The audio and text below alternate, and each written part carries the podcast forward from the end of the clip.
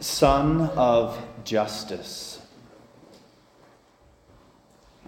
We're given this image today of a sun of heat, and maybe we all love the sun more in different ways. Yesterday, we were I was hiking the Grand Canyon with a group of students, and um, as you might imagine, it was a little chilly. Um, and we got to the bottom, and we found, thankfully, the sun was kind of peeking through the different caverns, um, the different canyons, into one area. And so we found an area and sat in the grass and and just kind of laid there. Actually, I, they were all just talking. I was laying down, but um, and I could just feel the sun, and it just felt so warm, and just felt right. And so we're given this image today. I mean, well, just thinking about the sun for a second. The sun is always present, but in certain moments we feel, we notice it more. Kind of like how God, God is always present, and yet in certain moments we might experience his present presence more clearly. We're told in our readings that he is going to come with clarity and that he will come with justice, the Son of justice. What is justice? A few years ago, there was a graduate of NAU, and she was in law school then. And so she came back and was visiting, and I'm like, Oh, you're in school? You've been in school for a few years? And so I just said, Hey, um, what is justice?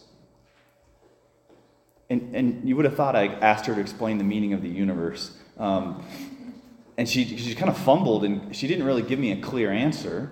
Um, and she's not alone in that. If you if you've ever read the philosophical book Plato's Republic, the whole it's a it's a great read. It's a foundational philosophical read.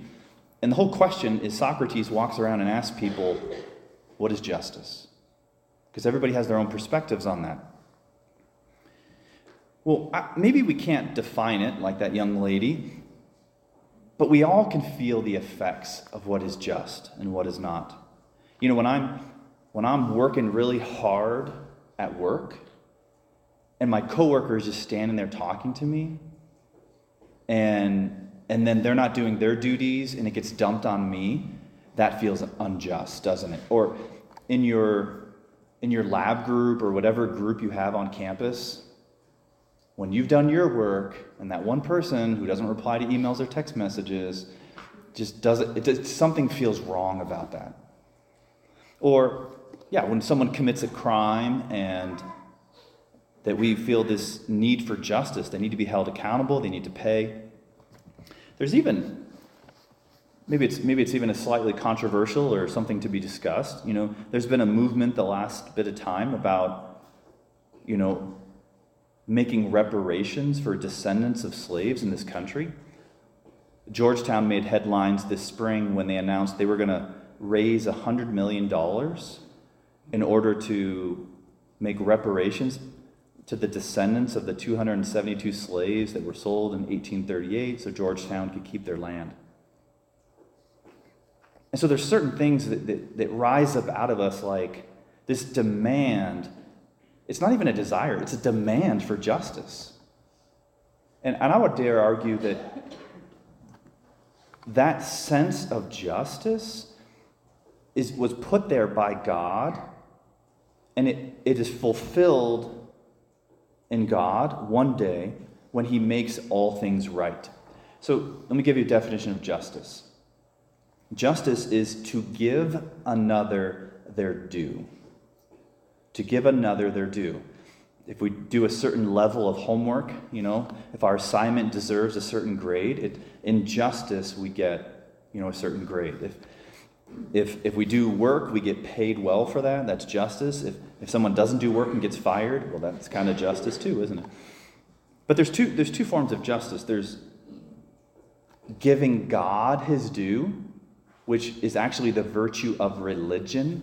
So when people say, I'm spiritual but not religious, we, we're okay with being religious because religion is to give God his due in the way that He asked for it.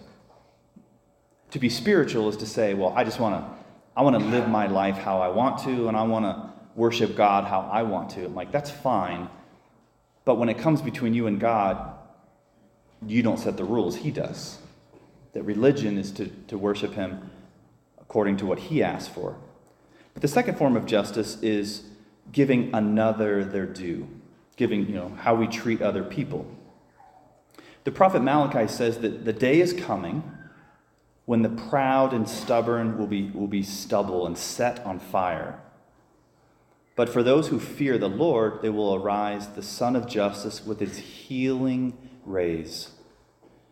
That for those who are evil, you could say, that's kind of a blanket statement, but, but the fire will, will burn them up. That um, evil cannot stand.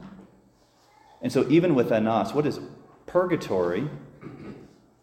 That, that phase, if you will, between here and heaven, that everything that's not of God will be burned away. Because God Himself, you could say, is a, is a burning fire of eternal love. And so, for those who love God, the warmth of His love is so consoling and healing. It strengthens us, it renews us. And so, as we look at our world, we can kind of look around and see that, well, justice is not here yet. You know, our psalm today says, The Lord comes to rule the earth with justice. And we're like, well, there's a lot of injustice out there. And, and Jesus says that all these things are going to happen. There'll be wars and insurrections. Well, we could start making a list of that. There will be, nation will rise against nation, There'll be earthquakes, famines, plagues, natural disasters. That people will be persecuted, seized, and handed over to synagogues and prisons, led before kings and governors. That there's going to be a lot of, I don't know, injustice. There's going to be a lot of turmoil. And that those who even live justly, those who live rightly, will be misunderstood and persecuted. However, for those who are just, those who are just, not a hair on your head will be destroyed.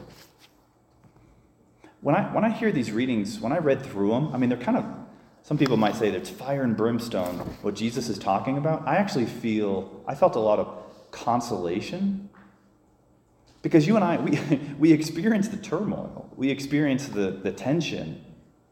But what Jesus is saying is it's okay.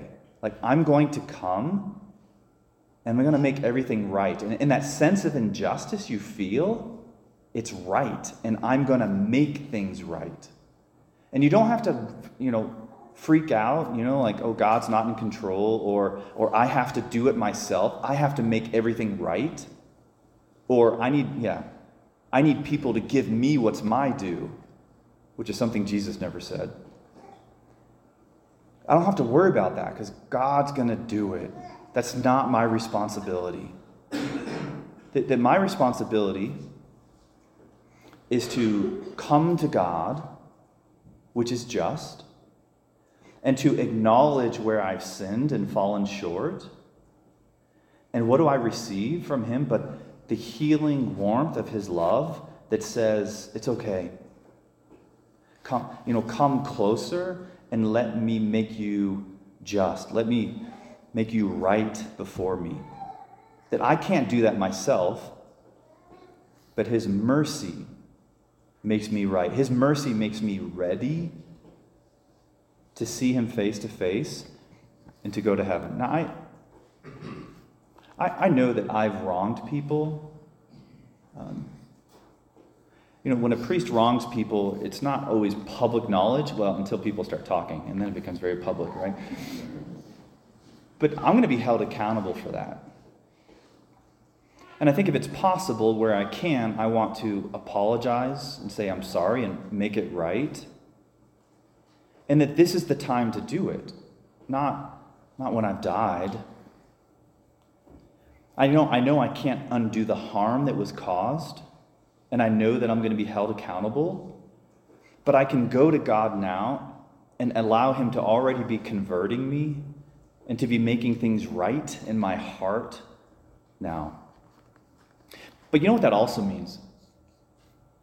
It means that the God of justice, that, that for all the times that I have been wronged, that nobody felt that more deeply. Nobody, nobody has experienced the injustice that I've experienced more than the God of justice. That Jesus, who's innocent, chooses to unite himself with the guilty on the cross and to experience the injustice of suffering even though he's innocent. And that it means that for any time I've been wronged in my life, the times that I've been gossiped about, the times that I've been taken advantage of, or lied to, or, or abused, or manipulated, that Jesus was actually right there with me. That Jesus was crying out with me, This is wrong.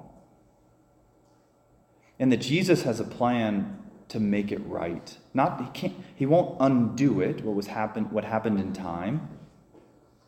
But he will bring about a greater restoration, a greater healing and redemption than if that stuff never happened. That he will hold all people accountable. I don't it's not my job. I don't need to hold on to that anger but I can experience his forgiveness and peace and, and leave retribution and justice in his hands. And so, my job, like the last sentence of our gospel today, it says, By your perseverance, you will secure your lives. My job is to persevere. My job is to imitate Jesus in forgiving others, into humbling myself and offering everything to the Father, to apologize when I need to, and to keep going, know that, knowing that He's with me every moment, that any wrong I experience in any way, that He knows and He loves me, He's with me, and that He'll make it right. And so one day I will see Him face to face. But the beauty is that already, that just like, just like the sun is out right now, and I can't feel the rays necessarily, that Jesus is with us now.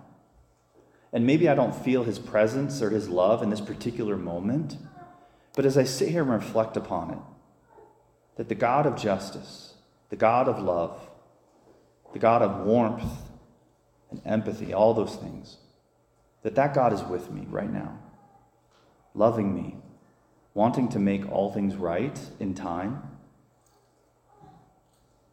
that I can even now experience the warmth of the sun of justice.